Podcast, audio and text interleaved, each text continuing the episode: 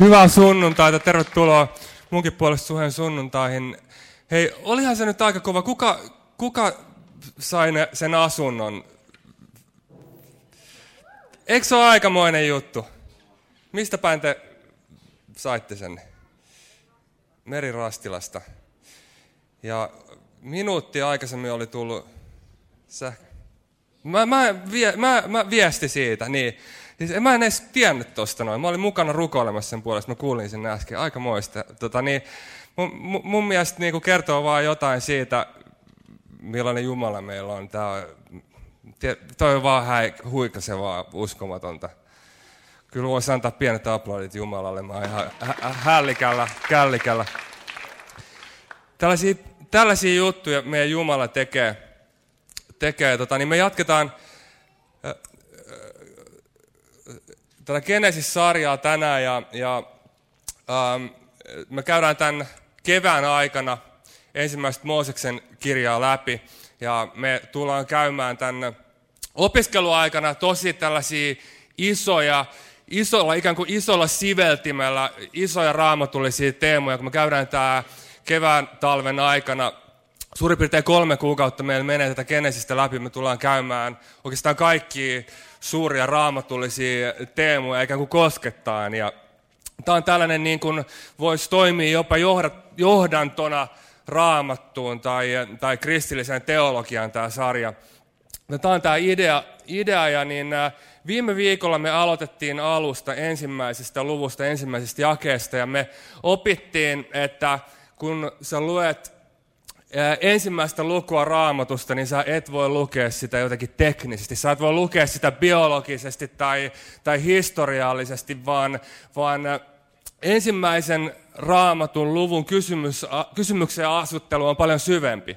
Se ei pyri vastaamaan kysymykseen siihen, että miten maailma on luotu, vaan että miksi se on tehty. Pyrkii puhumaan luomakunnan ja ihmisen merkityksestä. Ja tänään me ollaan edelleen ensimmäisessä luvussa ja me luetaan ensimmäisestä luvusta jakeesta 28 me tullaan kohtaan, jossa ihminen luodaan, jossa ensimmäinen ihminen luodaan. Ja me tullaan kysymykseen alkuperästä, joka on iso juttu.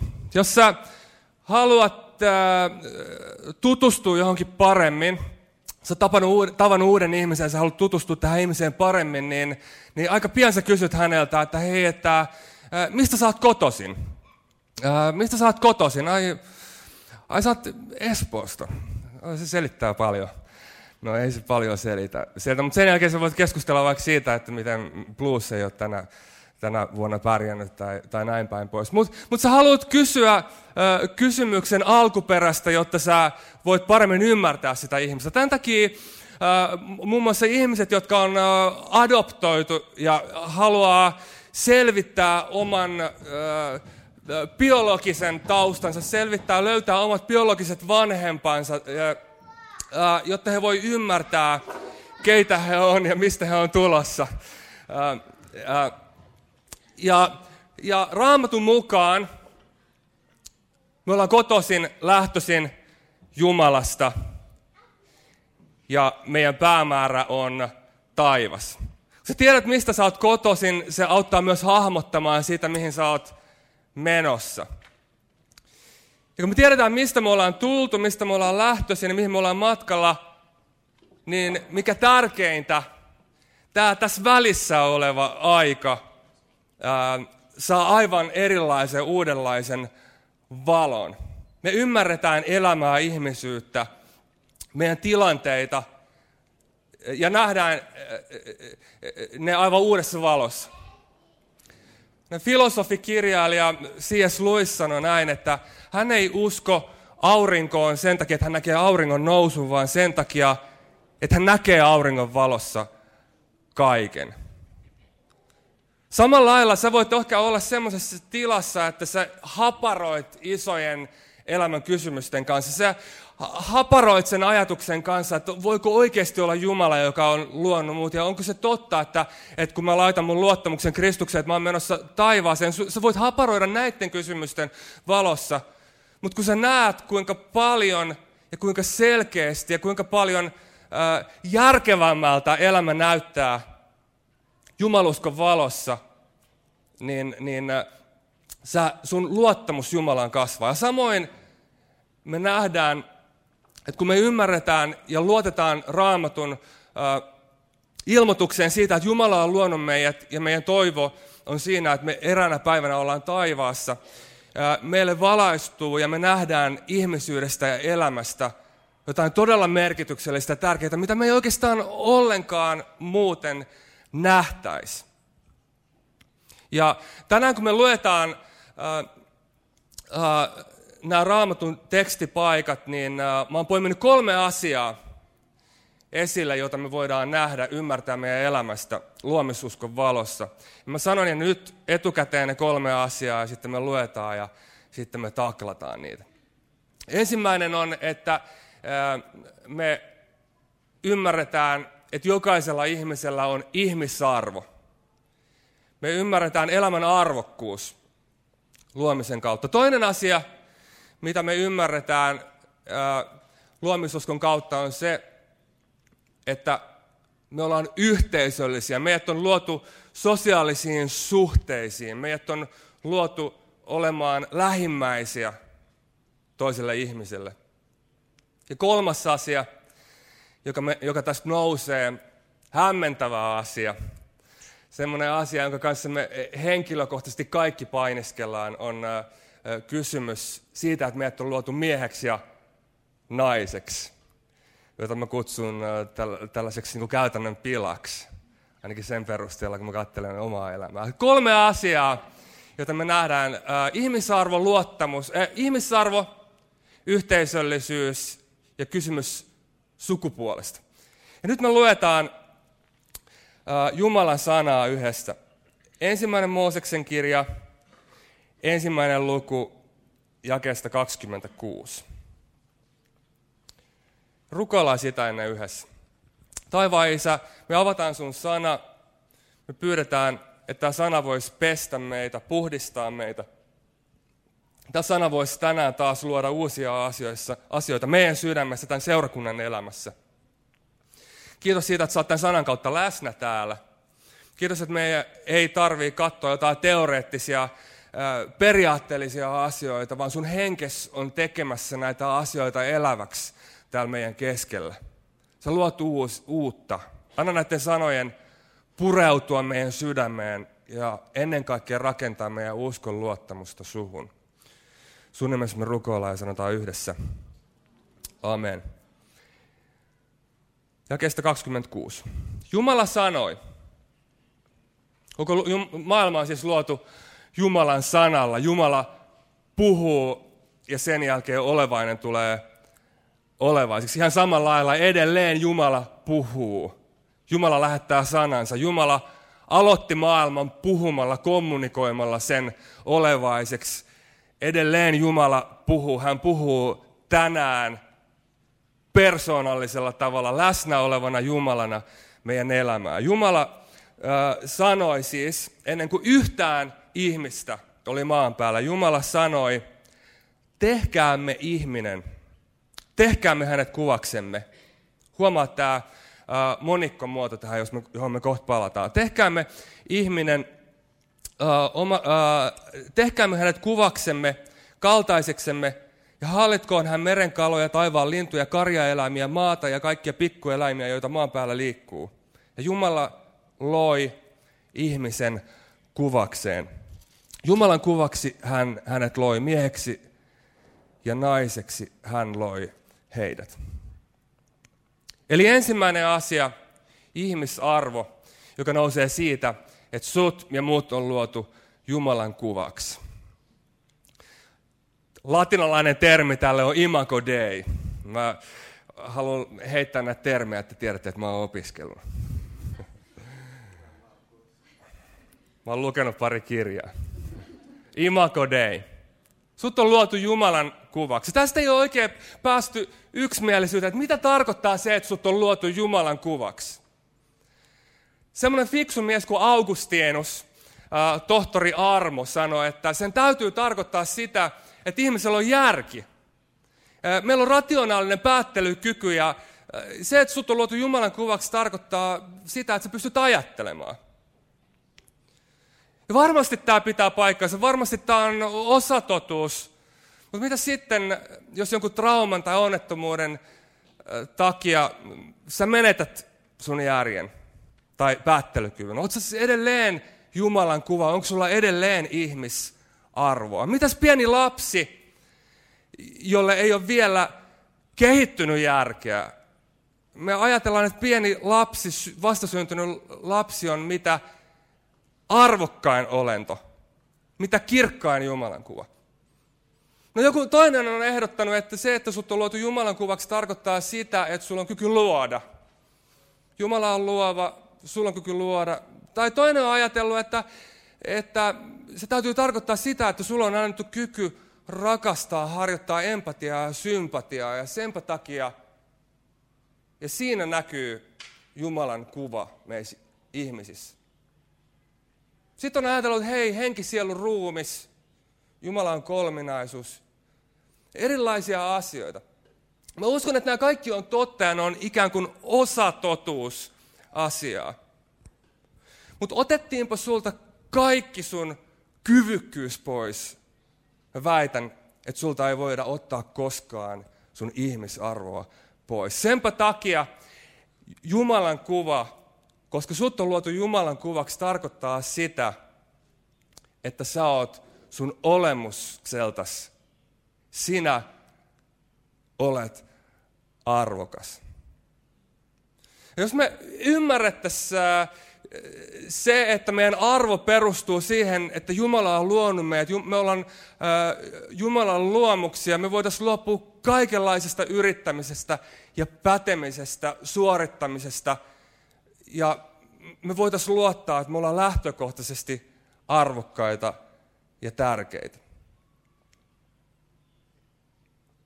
Okei, sä oot arvokas, koska sä oot Jumalan kuva. Haaste tässä asiassa liittyy siihen, että myös se sun ikävä naapuri on Jumalan kuva. Se kaveri, joka ei tänä aamuna herännyt mun kanssa seitsemällä luomaan lumia, on myös Jumalan kuva. Se ikävä työkaveri on Jumalan kuva. Mutta sitten tämä asia vakavoituu, kun me ajatellaan, että ne terroriuskun tekijät oli Jumalan kuvia.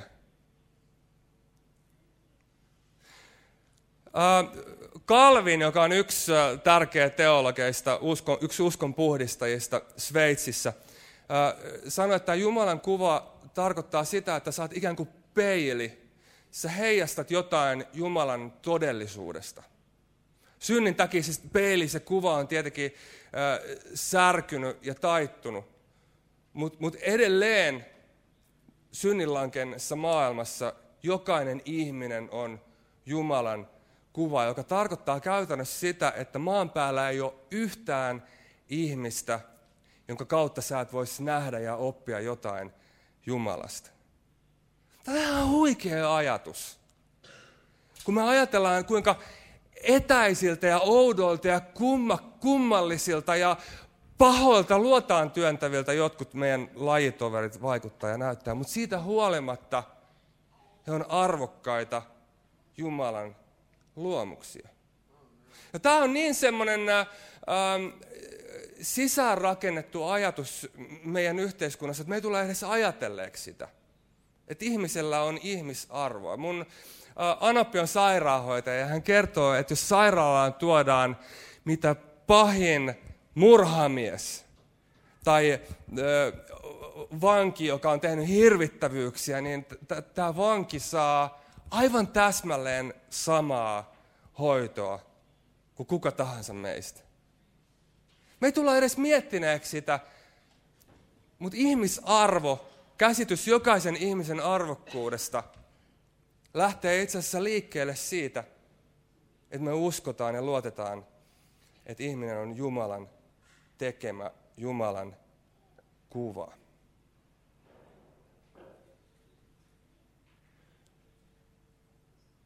Tällaisen täysin materialistisen, Jumalan poissulkevan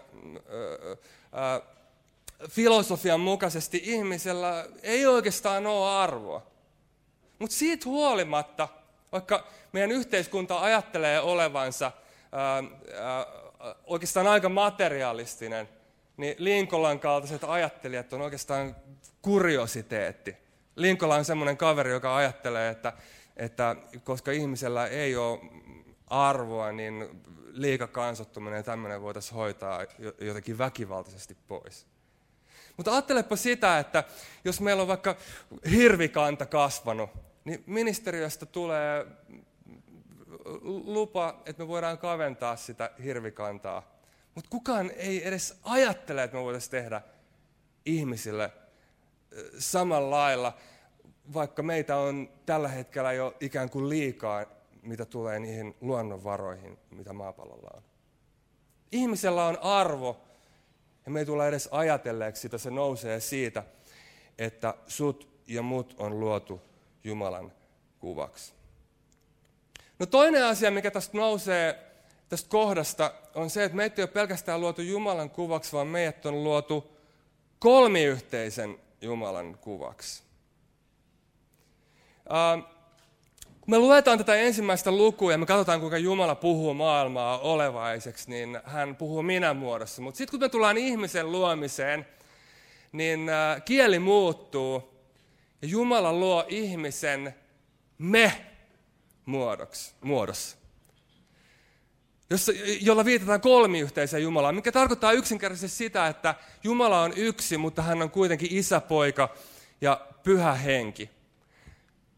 Ja kun sut on luotu heijastelemaan jumalallista todellisuutta, sut on luotu heijastelemaan ää, ää, kolmiyhteisen Jumalan ää, rakkaudellista, ikuisesti ää, rakkaudellista olemusta.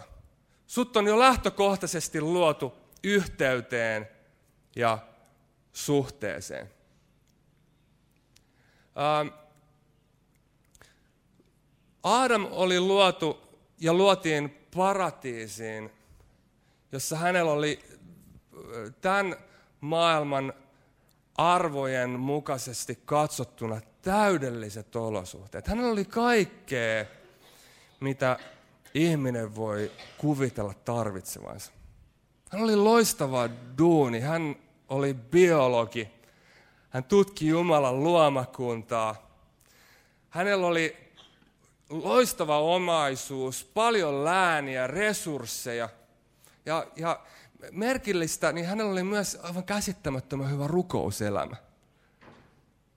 Hän todella tunsi Jumalan. Hän vietti aikaa Jumalan kanssa, keskusteli hänen kanssaan, mutta silti Raamattu sanoi, että hänellä ei ollut hyvä olla. Ja tämän kohdan pari, mitä me luet, tämä, niin kuin me viime viikolla opittiin, niin tämä ensimmäinen luku on ikään kuin psalmi, joka juhlii Jumalan luomakuntaa. Ja tämä toinen luku on tyylisesti historian kirjaa. Ja Tämä on ikään kuin tämmöinen parillinen, parilliset tämä ensimmäinen ja toinen luku. Toisessa luvussa me luetaan samasta kohdasta ihmisen luomisesta.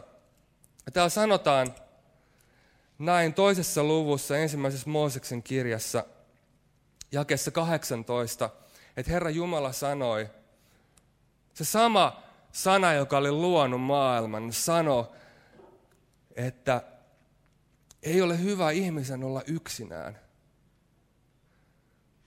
Jumala oli suuri taiteilija, joka eh, ehkä, ehkä muotoili maailmaa tai piirsi loistavaa taidetta, josta mitä ikinä se tarkoittaa. Ikään kuin su, hän oli suuri taiteilija, joka astui taaksepäin ja katsoi, että hei, tästä puuttuu jotain.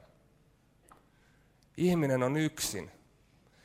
Ja sen jälkeen Raamattu kertoo, että Jumala täytti tämän ähm, Aadamin sosiaalisen tarpeen luomalla hänelle vaimon ja se äh, ihmisen tarve yhteyteen toteutui avioliitosta, josta me puhutaan kohta lisää.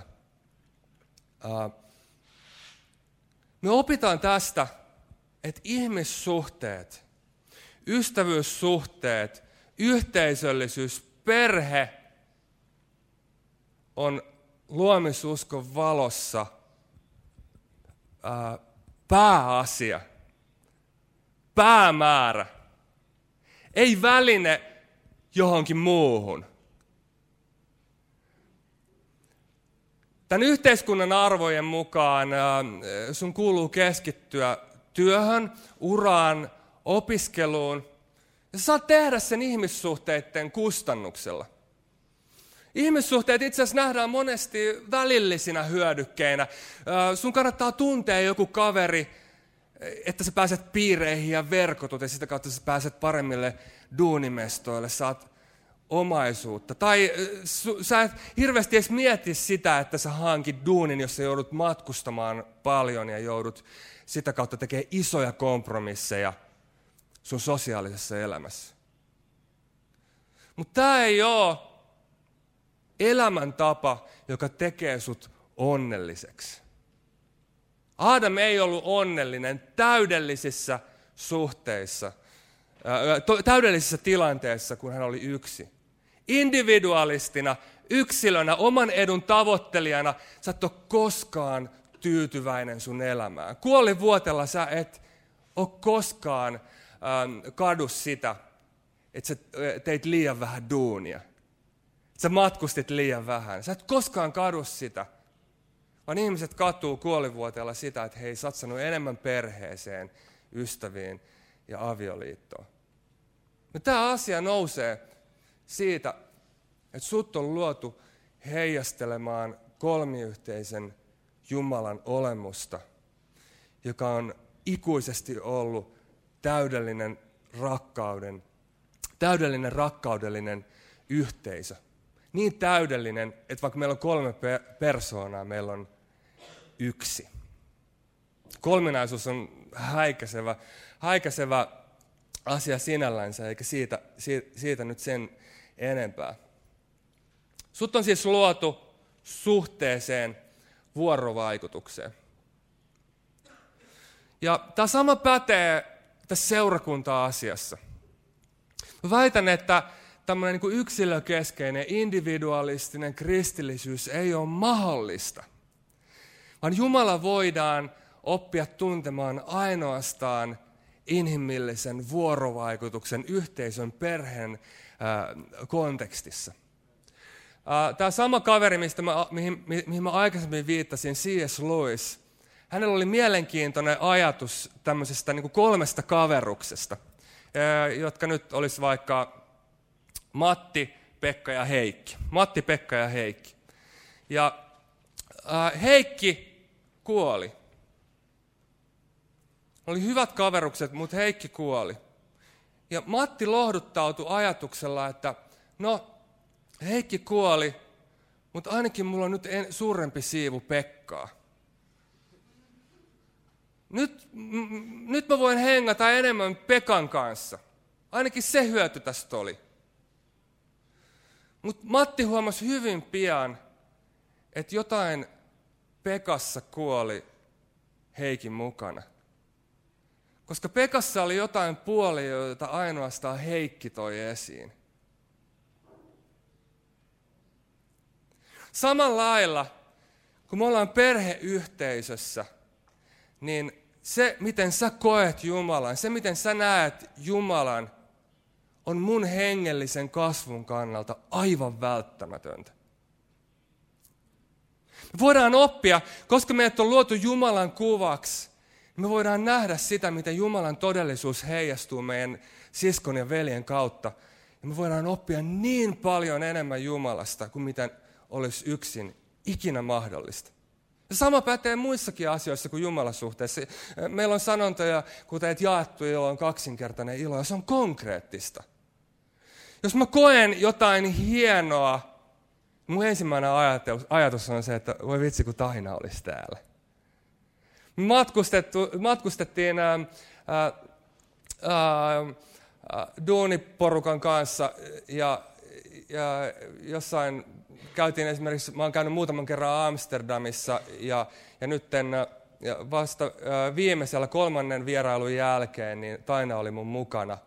Ja musta tuntuu, että mä oon kokenut Amsterdamin vasta eka kertaa kun me käytiin yhdessä katsomassa sitä ja mä, mä rakastuin siihen paikkaan. Mä ajattelin, että se on nihkeä ja luotaan työntävä paikka. Mutta sitten kun mä olin Tainan kanssa sieltä, niin me vaan katsottiin, ja meillä oli vielä ystäväpariskunta Mako ja Suski mukana. Ja mä hulaannuin siihen paikkaan, kun mä katsoin, mitä, mitä, miten me yhdessä ja miten eri ihmiset koki eri asioita siitä paikasta.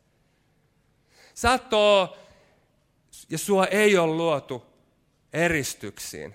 Älä ikinä priorisoi jotain aineellista, vaan priorisoi aina sun ystävät, priorisoi seurakuntaperhe, priorisoi sun ihmissuhdet, priorisoi sun lapsuuden koti, priorisoi sun biologiset siskot ja veljet, priorisoi sosiaalinen elämä. Ja sä näet, kuinka, kuinka sä saat elää täyttä elämää, sellaista elämää, johon Jumala on sut luonut. Ja tämä me nähdään kirkkaasti ja selkeästi sen valossa, kun me uskotaan ja luotetaan siihen, että Jumala on luonut meidät. Ilma, jos Jumala vedetään tästä yhtälöstä pois, niin mitä väliä sulla on? no voin mä hyötyä susta jotain, sä teet hyvää safkaa ja tiedät ravintoloita. Näin se menee. Näin se menee, jos meidän maailmankuva on materialistinen, niin se on materialistinen. Kolmas asia, tämä käytännön pila. Jumala täytti ensimmäisen ihmisen sosiaalisuuden tarpeen niin järjestämällä hänelle vaimo. Ja tämä ei kuitenkaan tarkoita sitä, että avioliitto olisi elämän täyttymys. Ei todellakaan. Tämä ei tarkoita sitä. Itse asiassa kirkkain Jumalan kuva, mitä maa on päälläänsä kantanut, on Jeesus Kristus ja Jeesus oli naimaton. Paavali ei koskaan mennyt ää, naimisiin, Jeesus oli naimaton. Ää, se ei tarkoita sitä, että et avio, avioliitto olisi ylin elämisen muoto. Mutta kuitenkin, ää, kun ihminen luotiin naiseksi ja mieheksi, Jumala teki sen, ja se liittyy siihen, ketä me ollaan lähtökohtaisesti, niin naisen ja miehen välinen liitto on pyhä, ja sen alkuperä on jumalallinen. Mutta niin kuin mä sanoin, niin tämä on vähän tämmöinen tämmöinen niin kuin, äh, humoristinen, tai me, vaikeille asioille on kiva hymyillä, niillä on, niillä on kiva nauraa. Se, se intuitiivinen kokemus, elämänkokemus, joka mulla on naisen ja miehen erilaisuudesta, on, on aika hurja. Ja mä vähän pohdin sitä, että on, onko, tämä, johtuuko tämä niin kuin enemmän esimerkiksi mun ja mun vaimon ää, ää, tällaisesta niin kuin persoonien erilaisuudesta, vai onko olemassa oikeasti naisen ja miehen välistä erilaisuutta? Itse asiassa eilen mä kysyin mun ystävältä, joka ei katoa asioita niin kuin kristillisten arvojen läpi, ja hän on luokan opettaja ammatiltansa. Ja mä kysyin, että miten sun työssä, niin onko sun mielestä naiset ja miehet erilaisia? Mitä sä oot mieltä? Sitten sanoit, no on todellakin. Et, et, et jos sanot mulle kymmenen tyttöä, niin yksi niistä tytöistä on potentiaalisesti semmoinen, joka saattaa aiheuttaa jonkunlaisia niin kuin, ähm, ähm, keskittymisvaikeuksia tai häiritä muiden työntekoa. Täällä on muitakin opettajia, sanokaa jos mä oon väärässä tai jos tämä mun ystävä oli väärässä. Mutta sitten jos sanot kymmenen poikaa, niin, äh, niin lähtökohtaisesti neljä niistä on niin kuin aivan supersähläjiä, jotka täytyy sitoa penkkiin kiinni. Kolme niistä on semmoisia, jotka on niinku tällaisia niinku keskivertosäheltäjiä. Ja, ja sitten kolme on sellaista, jotka antaa ää, työrauhan noin lähtökohtaisesti, mutta mut silti, silti niillä on kuitenkin meno päällä, kun mennään vaikka liikuntatunnille. Onko tämä, pitääkö tämä paikkaansa, te, jotka teette töitä lasten kanssa? Ja, ja sitten mä mietin, että mulla on itsellä neljä tyttöä. Ja mun tytöillä on tietenkin serkkuja jotka serkkuja, poikia, mun sisaruksilla on poikia. Ja mun oma kokemus tästä on se, että jos sä annat ää, tytölle kaksi autoa, niin kohta se on niin kuin, Maija ja Pekka ne autot, ja sitten ne rupeaa juttelemaan ne autot keskenänsä. Ja mutta sitten jos sä annat varsinkin yhdelle serkulle niin kuin nuken, niin nuket lähtee saman tien pää irti ja siellä ruvetaan pelaamaan jalkapalloa. Mä haluan vähän testata tätä meidän erilaisuutta nyt, tähän, koska, koska mä en ole ihan vielä vakuuttunut näittenkään todisteiden valossa, niin haluaisitteko te auttaa mua naiset yhdessä jutussa? Tota, no, et, et, luvatkaa sitten, kun mä kerron. Niin, ää, tota, niin, niin, haluaisitteko te mallintaa meille kaikille miehille konekiväärin ääntä? Ja se, se ää, please, tehkää se. Ja mä lasken kolmeen ja matkikaa konekivääriä. Katsotaan, kuunnellaan. Okei, okay, yksi, kaksi, kolme. Okei, okay, aika hyvä. Itse asiassa yllättävän hyvä. Mä eilisen testin perusteella mä sain vaan siis tut, tut, tut, vaan kone. Se on en, enemmän sellaisen niin kuin ompelukone ääni. Mutta toi oli aika hyvä, siis mä itse asiassa vähän niin kuin kumoa mun teoriaa. Mutta sitten testataan vähän miehiä. Konekivarin ääntä. Oletteko te valmiita? Miehet konekivarin ääntä. Me leikittiin kirkossa konekivaria tänä aamulla. Okei, okay, yksi, kaksi, kolme. No niin. Tolta kuulostaa konekivääri. Mutta tämä erilaisuus on niin suurta ja niin hämmennystä herättävää, että se on oikeastaan aika kipeätä. Sigmund Freud sanoi näin, että mä oon 30 vuotta tutkinut ihmismieltä, mutta mä en tajua yhtä asiaa ja se on nainen. Ja tämä hämmennys on johtanut siihen, että koska luomistyössä mies on saanut enemmän fyysistä voimaa, niin ehkä jonkinlaisessa hämmennyksen tilassa verbaalisen kyvykkyyden, kyvyttömyyden kanssa hän on alistanut naista. Hän on painanut naista alas ja miessukupuolen ja naissukupolven välillä on konflikti eikä me heijastella sitä alkuperäistä suunnitelmaa täydellisestä rakkauden harmoniasta. Mies ja nainen luotiin niin läheiseen ja suureen yhteyteen, ettei ollut enää kahta, vaan yksi. Mutta siitä huolimatta tämä asia on niin sekasin ja rikki, että varsinkin miesten puolelta naisia on alistettu läpi vuosisatojen, läpi vuosituhansien. Mä väittäisin, että koko ihmiskunnan historian ajan. Ja kipeäksi tämän asian tekee se, että sitä on tehty tämän kirjan auktoriteetin kanssa. Augustinus, josta mä aikaisemmin mainitsin, oli epävarma, että onko nainen Jumalan kuva. Ja sitten sen jälkeen tältä paikalta eri kirkoista on siterattu raamattua.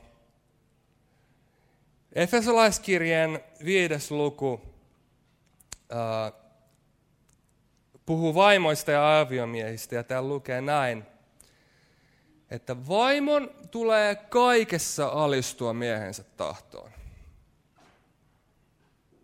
Me voidaan sulkea raamatut ja mennä kirkkokahvelle, sä kuulet oikein, vaimojen kuuluu alistua ja noustaan seurakunta seisomaan. Ensi viikolla jatkuu. Uh, nyt kolmiyhteisen Jumalan toinen persona, poika, tekee jotain aivan hämmästyttävää. Aivan käsittämätöntä, odottamatonta, mitä kukaan ihminen ei pystynyt kukaan filosofi pystynyt aavistamaan. Jumala tulee ihmiseksi. Ja Filippiläiskirjan toisen luvun mukaan alistuu hamaan ristin kuolemaan saakka. Hän, joka oli kaikista vahvin, voidaan kuvitella vaan mikä etäisyys on Jumalan ja ihmisen välillä. Hän tekee jotain, joka häiritsee erityisesti kreikkalaisia – Mies, joka väittää olevansa Jumala, alistuu luomansa ihmiskunnan halveksunnan alle. Hän antaa omien luomustensa pilkata, pahoinpidellä, sylkeä hänen päällensä. Vahva alistuu. Sen jälkeen Paavali sanoo miehille, että samalla lailla kun Jeesus rakasti seurakuntaa, jonka hän pesi oman ristin kuolemansa kautta, samalla lailla kuin Jeesus, joka ää, teki orjan työn pesemällä opetuslasten jalat. Samalla lailla te miehet, teidän täytyy rakastaa teidän vaimojanne. Alistukaa toinen toisillenne. Ja tällaiselle Kristuksen kaltaiselle miehuudelle sanotaan, että vaimo, alistu sun miehelle. Kristus antaa sanalle alistua merkityksen, joka on ilman kristillistä ja raamatullista kontekstia niin, niin, niin äh, mahdoton. Alistumisesta tehdään hyve. Jeesuksen työn kanssa ja työn kautta alistumisesta tehdään suurin ilo. Kristittyinä mitä muuta iloa meillä on? Suhe seurakunta, rakas koolle kutsuttu seurakuntaperhe. Mitä muuta iloa meillä on tänä sunnuntaina kuin alistua Jeesuksen tahdolle? Jos hyvänen aika me voidaan sanoa, että me ollaan pystytty nöyrtymään ja alistumaan sille, mitä Kristus haluaa. Sä voit pyyhkiä sun naamaa tuosta räästä. jos me vaan voidaan yhdessä alistua, niin, niin meidän ilo on tullut täydelliseksi. Onko mä käsittänyt Rauno oikein? Pertti, onko mä käsittänyt oikein? Että me voidaan alistua Kristukselle, niin meidän ilo ja rauha on puhdas ja täydellinen ja kaunis ja eheä ja harmoninen. Ilo virtailee meidän keskuudessa, jos me vaan voidaan alistua Kristukselle, koska me tiedetään, että hänen tahtonsa meitä kohtaan on hyvä. Ja nyt Paavali sanoi, että alistukaa toinen toisillenne. Efesolaiskirjeen viides luku ja 21. Alistukaa toistenne tahtoon Kristusta totellen. Me nähdään ikuisessa rakkaudessa, kolmiyhteisessä ikuisessa rakkaudessa, just tämän samanlaista vuorovaikutusta. Isä on antanut kaiken pojan hallintavaltaan, alistanut kaiken hänen jalkojensa alle. Poika sanoo, mä en voi tehdä mitään ilman, että mä näen isän tekevän sitä. Pyhä henki, joka on tänään muuten täällä meidän keskellä, on vain yhtä asiaa varten täällä. Hän on kirkastamassa Kristusta. Ei hän ole itsellensä tuomassa kunniaa, vaan hän on alistanut oman tahtonsa Kristuksen tahdon alle. Hän on kirkastamassa Kristusta ja Kristus on taas näkymättömän Jumalan kuva, kun me nähdään Kristus. Me ei itse asiassa opita tuntea Kristusta, vaan me opitaan tuntemaan Isä. Kuinka kaunista, kuinka puhdasta, kuinka nöyrää, kuinka pyyteetöntä. Tällaiseen yhteyteen, rakas kristitty, sut ja mut on kutsuttu elämään päivittäin. Ei tämän teorian valossa, vaan sen voiman varassa, joka meille on annettu. Pyhä henki synnyttää tämän kaltaista työtä. Tämä on sulle ja mulle mahdotonta, mutta pyhä henki, kun hän päivittäin saa täyttää sua, kun hän saa päivittäin voidella sua, kun hän saa päivittäin ää, ää, hallita ja valita sun elämää. Tämän kaltaista kauneutta hän luo meidän keskuuteen. Ja tämän kaltaista toinen toistenne kunnioittamista meidän kuuluisi nähdä tässä meidän seurakunnassa. Kilpailkaa toinen toistenne kunnioituksesta. Se Filippiläiskirjeen kohta, mistä mä luin, se laaja konteksti siinä, missä puhutaan Jeesuksen alistumisesta, liittyy siihen, että seurakunnalla ja seurakunnassa oli kärhämää. Ja Paavali sanoo, että hei, näittekö te, miten Jeesus alistui? Jättäkää omat agendat, pidä sitä kaveria tärkeämpänä. Ja tätä kautta Kristuksen elämä, sen valtakunta saa alkaa olemaan meidän keskellä totta. Seurakunta nostaa seuraku- seisomaan ja bändi voi tulla lavalle.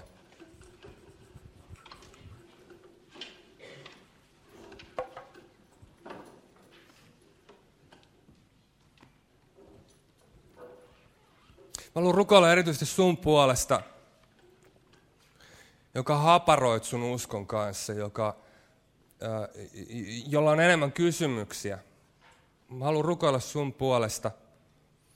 Ihminen ei voi päättää omissa voimissansa, mihin hän uskoo tai mihin hän ei uskoo. Usko on annettu lahja. Ylipäätänsä kyky kuulla Jumalan sanaa on jo armoa. Se, että mulla on sanan kuulossa ja se koskettaa meidän sydäntä, se, jo tämä tilanne on Jumalan armoa meille, Jumalan hyvyyttä meille. Ja se, että sä oot kuullut tänään ja saanut kiinni jotain, on jo Jumalan edeltä käyvää armoa sun kohdalle. Jumalan edeltä käyvä armo tätä päivää voi tarkoittaa sulle, että tästä hetkestä tulee sulle pelastuksen hetki.